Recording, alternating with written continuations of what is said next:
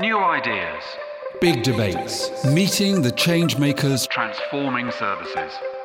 I'm Matthew Taylor, and this is Health on the Line, brought to you by the NHS Confederation.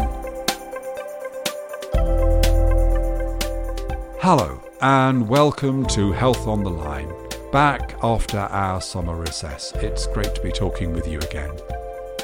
Over the coming weeks, you'll hear an eclectic mix of NHS leaders and experts on health from outside the system, the kind of people we hope you've come to expect from this podcast. We're going to be hearing from Lord Markham, the Health Minister, from Chris Ham, who's written a report for us and the Health Foundation on system improvement, and from the chair of our primary care network, Aruna Garcia. But for now, though, it's time to hand over to the Chief Executive of the Confed's Mental Health Network, Sean Duggan. And Sean's had a great conversation, which I know you're going to enjoy listening to, with Geraldine Strathdee. She's the independent chair of the government recent rapid review into mental health inpatient data. So enjoy Sean and Geraldine's conversation, and I look forward to speaking to you again very soon. Okay. Hello, everybody. I'm Sean Duggan. I'm the Chief Executive Mental Health Network for the NHS Confederation, and a very warm welcome to this latest edition of the podcast, Health on the Line. There's a really important area around quality mental health that um, has an impact across the system. And this edition is about that. Uh, and I'm really delighted to welcome Dr. Geraldine Strathdee, who is a psychiatrist. And she was asked a while ago to do a rapid review into data in mental health inpatient settings. And that review has been completed. And uh, Geraldine Strathdee is with us here on the podcast. Hello, Geraldine. Good morning, Sean. And first of all, can I say thank you so much for inviting me to take part in this podcast? And also a good morning to uh, th- those listening. Uh, the subject I'm going to talk about is of probably equal relevance to people working in acute and primary care as it is to people in mental health trusts, and certainly of really significant uh, relevance to integrated care systems and their future planning. That's fantastic, Geraldine. And, and I'm, I'm so pleased you mentioned that because this is a podcast going out to the entire membership, which is uh, outside mental health. Mental health is a clinical condition spanning all the aspects of it. So uh, it, it, it, has relevance to everyone. And those of you working in mental health, more particularly more relevance. And I know that a lot of you were involved in the work and the uh, consultation with Geraldine during the preparatory stage of, of the review. Anyway, before we go into the details, Geraldine, of the review, tell us just a little bit about yourself. What took you into psychiatry uh, in the first place? And and I mean, I know that you've been a real advocate of improving data in mental health for many years, but not everybody knows that. And, and why this special interest in data? Okay, well, first of all, I can perhaps start off with why did I decide to specialize in mental health? Uh, the story really started with my uh, where I grew up.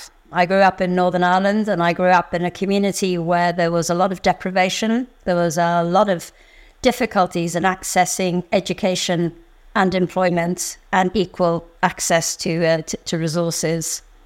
So at the small school I went to, nobody had done science ever before my year. And for some strange serendipitous reason, seven young women like myself decided that we wanted to do medicine. And we, they school hired in a science teacher for the first time. And I had seen the, my role model really was the local GPs, who I'd seen as highly respected members of the community who probably fulfilled as much of a social stabilizing function as a medicine function. So I went to university in Queen's University Belfast and was determined to be a GP. And then I had the good fortune to be allocated the psychiatric placement as one of my very first medical student placements. And the first person I met was a woman who changed my life. So I arrived in the large institutions. I'd been told it would be very scary. I mustn't talk to this woman. I mustn't close the door. Uh, she was very violent. And I sat with her and respectfully closed the door as much as I felt was safe, but also offered her privacy. And she told me about her life the symptoms she had, the terrifying, distressing paranoia, the hallucinations that she was having. But she also told me when how it started for her. And it started with years and years of systematic physical sexual abuse by her father and other members of her family. And by the end of my hour and a half with her, I realized that the pain, the suffering that there is in mental ill health was as great as, and sometimes greater than, the pain and the suffering that happens to people who have significant physical ill health. So that sent my path into believing that I was meant and wanted to uh, become a mental health clinician. So that's the start of my journey. Thank you, Geraldine. Actually, it's not too dissimilar to the, the reason why I went into psychiatric nursing. That's fantastic and to, to hear that. Geraldine, so let's get on to the review. And it really started because government had concerns that the right data to identify risks and problems and quality issues, patient safety issues, was not available, uh, particularly around inpatient settings. And there have been a number of cases where the quality of inpatient services came to the attention and they asked you to conduct a review. As always with any review, it's about terms of reference and it's about focusing in so you can do, you know, to look at quality and risks in mental health is very broad. How did you approach it? How did you define it in the end and what did you particularly look at? So I think people can read the report, which sets out in beautiful legal and other language exactly what the terms of reference for. But I think just to paraphrase, ministers were concerned by a growing challenge in poor care in places where they felt care, safety of care, and the effectiveness of care was being compromised. And their questions were well, is it the problem that there's just no information, no data on mental health? Is that why we can't identify and prevent safety incidents and episodes and challenges in care happening? Or is the issue that there is data, but it's not actually measuring the focus on the person and their pathway? Is it that you've got data, but it's just not data that can be used as an early alert? Because obviously, the most important thing, the most beneficial thing, is to be able to identify early where safety incidents are going to occur and then step in to prevent them. The ministers were also asking whether, I suppose, a focus on thinking about prevention. Can digital, which has been helpful in other areas in healthcare, can digital be helpful in this context? Can it improve both the collection, the analysis, and the use of information in order to drive safe care, quality care, and patients' outcomes. And of all the data that is gathered, does any of it gather information about the experience and the outcomes of patients and the experience and the involvement of families? And how do leaders in the mental health field, what are they thinking would make a difference and be able to answer some of those questions. So, those are the very, I suppose, clear things that ministers posed to us. I think it's important to say that they weren't just asking us to look at mental health NHS trust information. They asked us to review the information that was available about mental health care, particularly on the inpatient pathway, that was available in all NHS commission care, so in both the NHS provided sector and the independent sector and a few third sector providers. They also, in full recognition and probably relevant to your audience, absolutely aware that good care in mental health inpatient services is very dependent also on what has taken the person into hospital, what has gone before, the contact the person has had with their primary care teams, with mental health services themselves, with substance misuse and addiction services, and also very clear that in order to correctly assess the numbers of deaths and the lessons that could be learned for prevention, it was very important to understand the interaction between the information held by the mental health provider and that of the local acute trust, where often in the context of a safety incident, patients are transferred. So we set out by doing hopefully the sensible things. We set up a set of guiding principles which were that we would absolutely want to focus on the patient, the information that, for the patients and for families. That we would do a what we described as a systems data value chain methodology, by which we mean that we would take evidence from all the people who contribute to services and safety. We had 350 stakeholder groups come to us. We set up a very specific group around patients and their families and the information that they wanted and would find helpful and the extent of their involvement in safety. And that was led by Mark Winstanley in Rethink. We went out to the fields and we selected organizations in each region. It's only eight weeks, so are these representative organizations? We chose them for a variety of variables. And we decided that we would do the data value chain method. So that meant we went and we asked the patients and the families, and then the healthcare assistants, the primary nurses, the ward managers, the director for that service, right up to board members, the head of the quality committee, and integrated care system local partners, as well as chief execs and chairs. And the questions we asked about the data and the information was what information do you currently provide to national bodies, regional bodies, local bodies, your own trust? How much of that information do you get back in a form that means it has real utility to help you manage your caseload and manage patient outcomes and care? How much of it comes back that helps inform your care plans? How much of it is gathered using digital means, and is that helpful?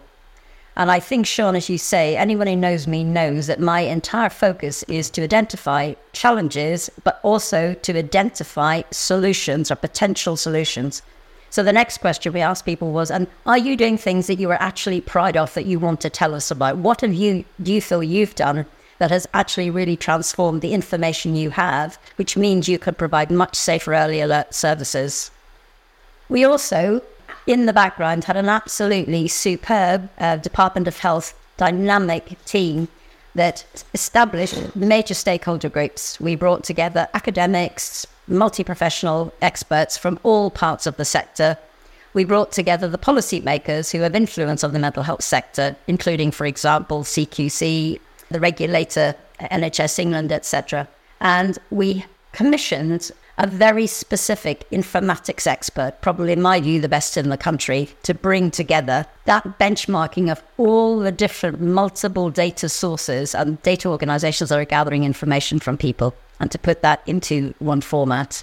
And we also, in terms of the methodologies we were using, were very, very mindful of some of the solutions that other sectors have had and put in place to improve safety. So, for example, the airline industry, the nuclear safety industry, where they very much take that pathway value, data value, information value, process value approach to take a kind of human factors. In other words, what are staff being asked to do and is it feasible? And how could we change that to improve safety? Thanks to you and others, we had numerous interviews from every part of the system mental health integrated care system leads, chairs, chief execs, non executives, and we had amazing inputs, both qualitative and quantitative information from the charity, the third sector patient voice organizations, and family voice organizations. So, in eight weeks, I think we were probably two days beyond eight weeks of the time given. Uh, we managed to kind of pull together the report, the short report that you've seen and has been published and is just now awaiting government response. That's great. Thank you very much, Geraldine, for that background. And I know, you know, you were saying about staff explore what staff have been asked to do. One of the things that you were very concerned about is that you saw numerous data streams that people were obliged to complete and to and and, and to uh, uh, fill in forms or what have you, and it was really quite extraordinary. And then when you match that with what people get back out from it in the inpatient units, the staff and the managers and the carers or what have you. There was a problem there, and you wanted to address that in the review, which is one aspect. Uh, we'll come on to findings and recommendations. If you could feed that into it, did you do you feel that you did address that particular issue? Because it's very important for our listeners, particularly in mental health, that uh, are struggling with all the data that they're supposed to fill in and complete. And is it really meaningful at the end? And I know that this will only be addressed with the implementations of your recommendations. But Geraldine, tell us about the findings and recommendations.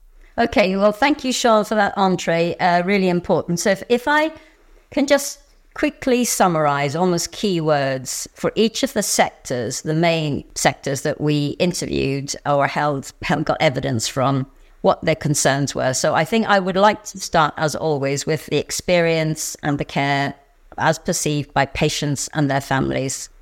So what patients and families said is, we don't get enough basic, accessible information. What is my challenge? How did I get to have this problem? What treatments of all type are going to be available to me?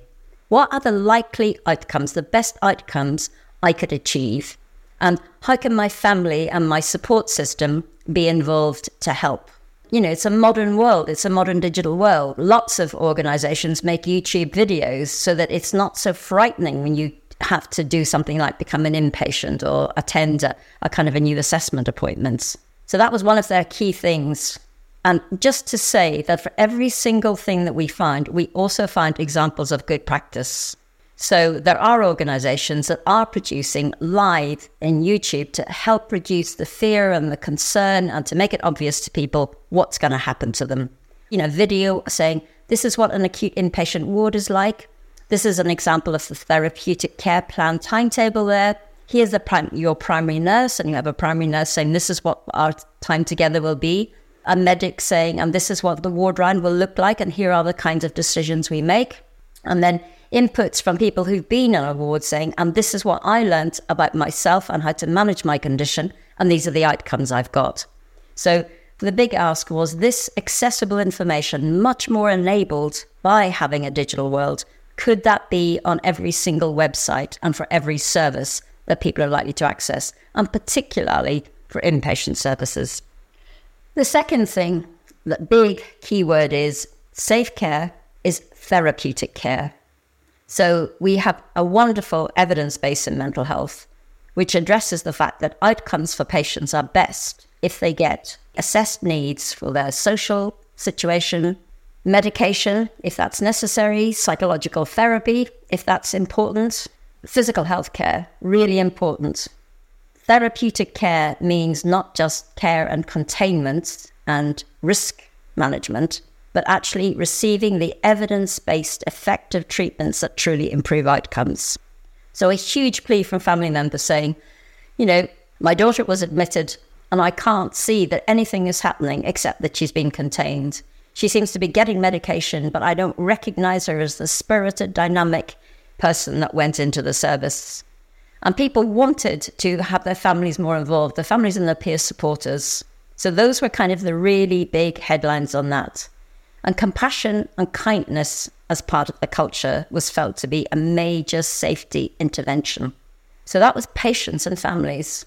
If I then move on to staff, I will be honest, I had expected that people would say they were having to gather a lot of data but I think we were all absolutely stunned at the volume of the data. So people fed back from business intelligence teams and others, they're inputting data into 72 different data sets. And that number is growing. One uh, business intelligence leader described it as the Wild West. So national bodies ask for data, regional bodies ask for data. The new and really great provider and specialist collaboratives ask for data, and increasingly ICSs are asking for data and social care asked for data. And what people told us, the frontline clinicians, and I think this is a really big takeaway message, is that they spend an hour doing an assessment with somebody, trying to settle the person into the ward, make them feel comfortable, make them feel safe. And then they spend anything from one to two hours entering data about that consultation. And it's unacceptable. Most pe- workforce said, I didn't come to work to spend half of my time entering data, but that's what's happening.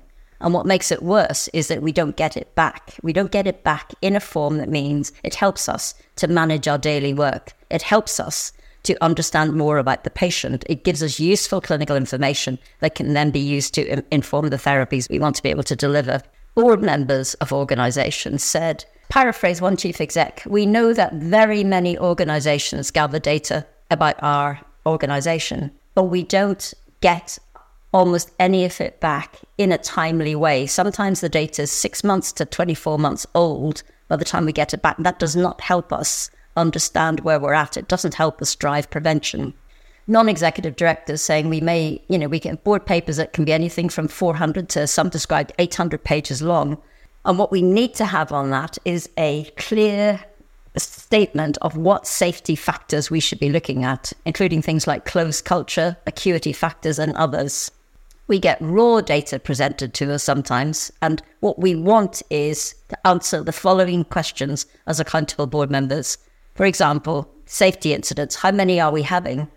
Do we understand the underlying causes of that? Is it workforce? Is it training? Is it close culture? What is it? What do we need to do about it? How do we benchmark with other organizations? Because we can't get that, including for things like deaths. And what improvement methods will be the most effective? That's what we need, and we don't get that in the main, with some notable exceptions.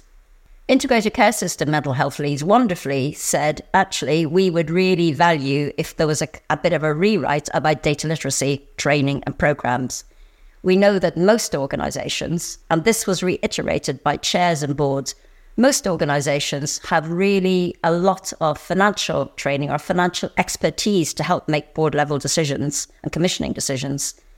But we would like to see, we believe it, we will only get the safest services when safety and quality and efficiency data, clinical data, is equally available, both in the data and the expertise, as it is for financial data.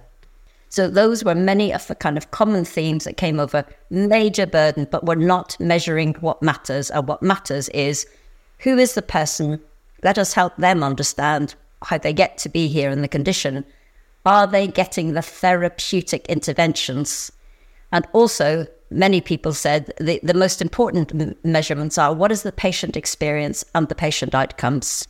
And most people said we can't get that. But again, I can answer, tell you what some of these solutions, really innovative solutions, people were coming up with that we were able to find. That's that's great. It's interesting that it's a very complex area, this, and it's very broad. And when it comes down to it, patients and carers saying, it's about compassion and kindness, and that has a bearing on the safety within the wards and the community. And we know that, but it's just so important to be reminded of it. And then the feedback around data literacy. What we need is training around data literacy. So quite often, you know, with these complex, wide-ranging reviews, it does boil down to some getting the basics right as well, doesn't it? So, and, and you've made that quite clear. So we've talked about background process, was very comprehensive, as some of the areas that you uncovered. Just say a bit more about the recommendations and maybe just focus in on a couple of recommendations that you'd say would be a real priority for you. And bear in mind that, you know, we're looking at it's a mental health issue here, but that spans, as we were saying earlier, ICSs, primary care, and acute. Just just focus in on a couple of the really important recommendations that we as a, an audience listening to this need to take away. So I think the really important recommendations are the one about, I think, a general understanding that the data does not arise de novo. Somebody has to enter the data. And the opportunity cost of a high volume of data being entered is less time for therapeutic care by clinical staff. I was genuinely, I have to say, personally surprised at how many people said, but isn't the data, doesn't the data come from the business intelligence teams? It does, but as the business intelligence teams say, they have to support, train, change data sets to get clinicians to enter the data in the main.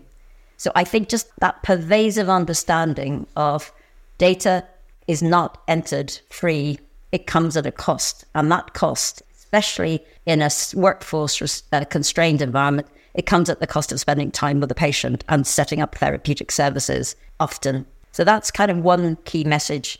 I think the second kind of key message going forward really is that for almost every challenge that we identified in the report from the 350 stakeholders, there was an innovative solution, a really good solution being found. Because the other pervasive, I suppose, message is there is incredible variation. So people told us, patients, families, staff, boards, about the real variation across the 24 hours in a, in a service. Variation in quality, standard, safety between day and night, between similar teams, between teams crossing over into the acute, just major variation that in the main external partners find hard to understand why if you have really good practice, it's it can't be disseminated across. So asking people to kind of rethink that. The other, I think, thing that I believe could actually be transformed, and we talked about it in the recommendations, is the issue about death. I mean, people will say we learn we learn lessons. That's how we develop our strategies based on learning lessons. But if you don't know the number and the type and the cause of the deaths in your organization and you don't have access to national benchmarking information, that makes it much more challenging. And again, there are many organizations, or a number of organizations, gathering information about death death by suicide, death by physical health, death by, I think, what I would call therapeutic negligence. And I say that word advisedly because I think what is often not understood is the, the major harm that is done, the major lack of safety caused if the full effective therapeutic interventions are not available. And there are organizations that manage that. The other really important factors are about the staff. We know that where staff don't feel able to speak up and have their voice heard and speak out, if the standards on a unit are not what they would want for themselves or their family, that then leads to compromised safety. And I was inspired by some of the chairs that we spoke to from your NHS Confederation networks who told us that, in their view, they wanted to walk the floor. They wanted to always make themselves available to staff who could speak up. And I think this one of the key messages was by the time people have to whistleblow, a very great deal of harm has already been done. And therefore, encouraging boards and leaders to think about can we use the evidence we've got to prevent harm earlier? Great, Geraldine. Uh, thank you so much. And the reviews that you did spans and connects with other reviews and other investigations that are going on at the moment. And it's important they're connected together, isn't it, for the ICSs that have a responsibility to ensure things get done and also for the providers that have to take on board and implement the recommendations. We've got the um, Health Service Safety investigation branch to start their review into inpatient services, uh, mental health inpatient services next month. So that's upon us. We've got NHS England looking at models of care so to ensure that we improve quality going forward. And that's alongside all the all the stuff that we're doing about transforming mental health and making it contemporary going forward. Yeah, and I know you did connect with all this, but how did we? How did we? And are you confident that these reviews are all linked together together because I know that will be a, concern for some of our listeners. Yeah, I, I suppose what I would say is just as there are very many diverse information and data collections, I think there are many synergistic but also at times separate initiatives. And I think it probably behoves the field to look at are we addressing the fundamental basics of care?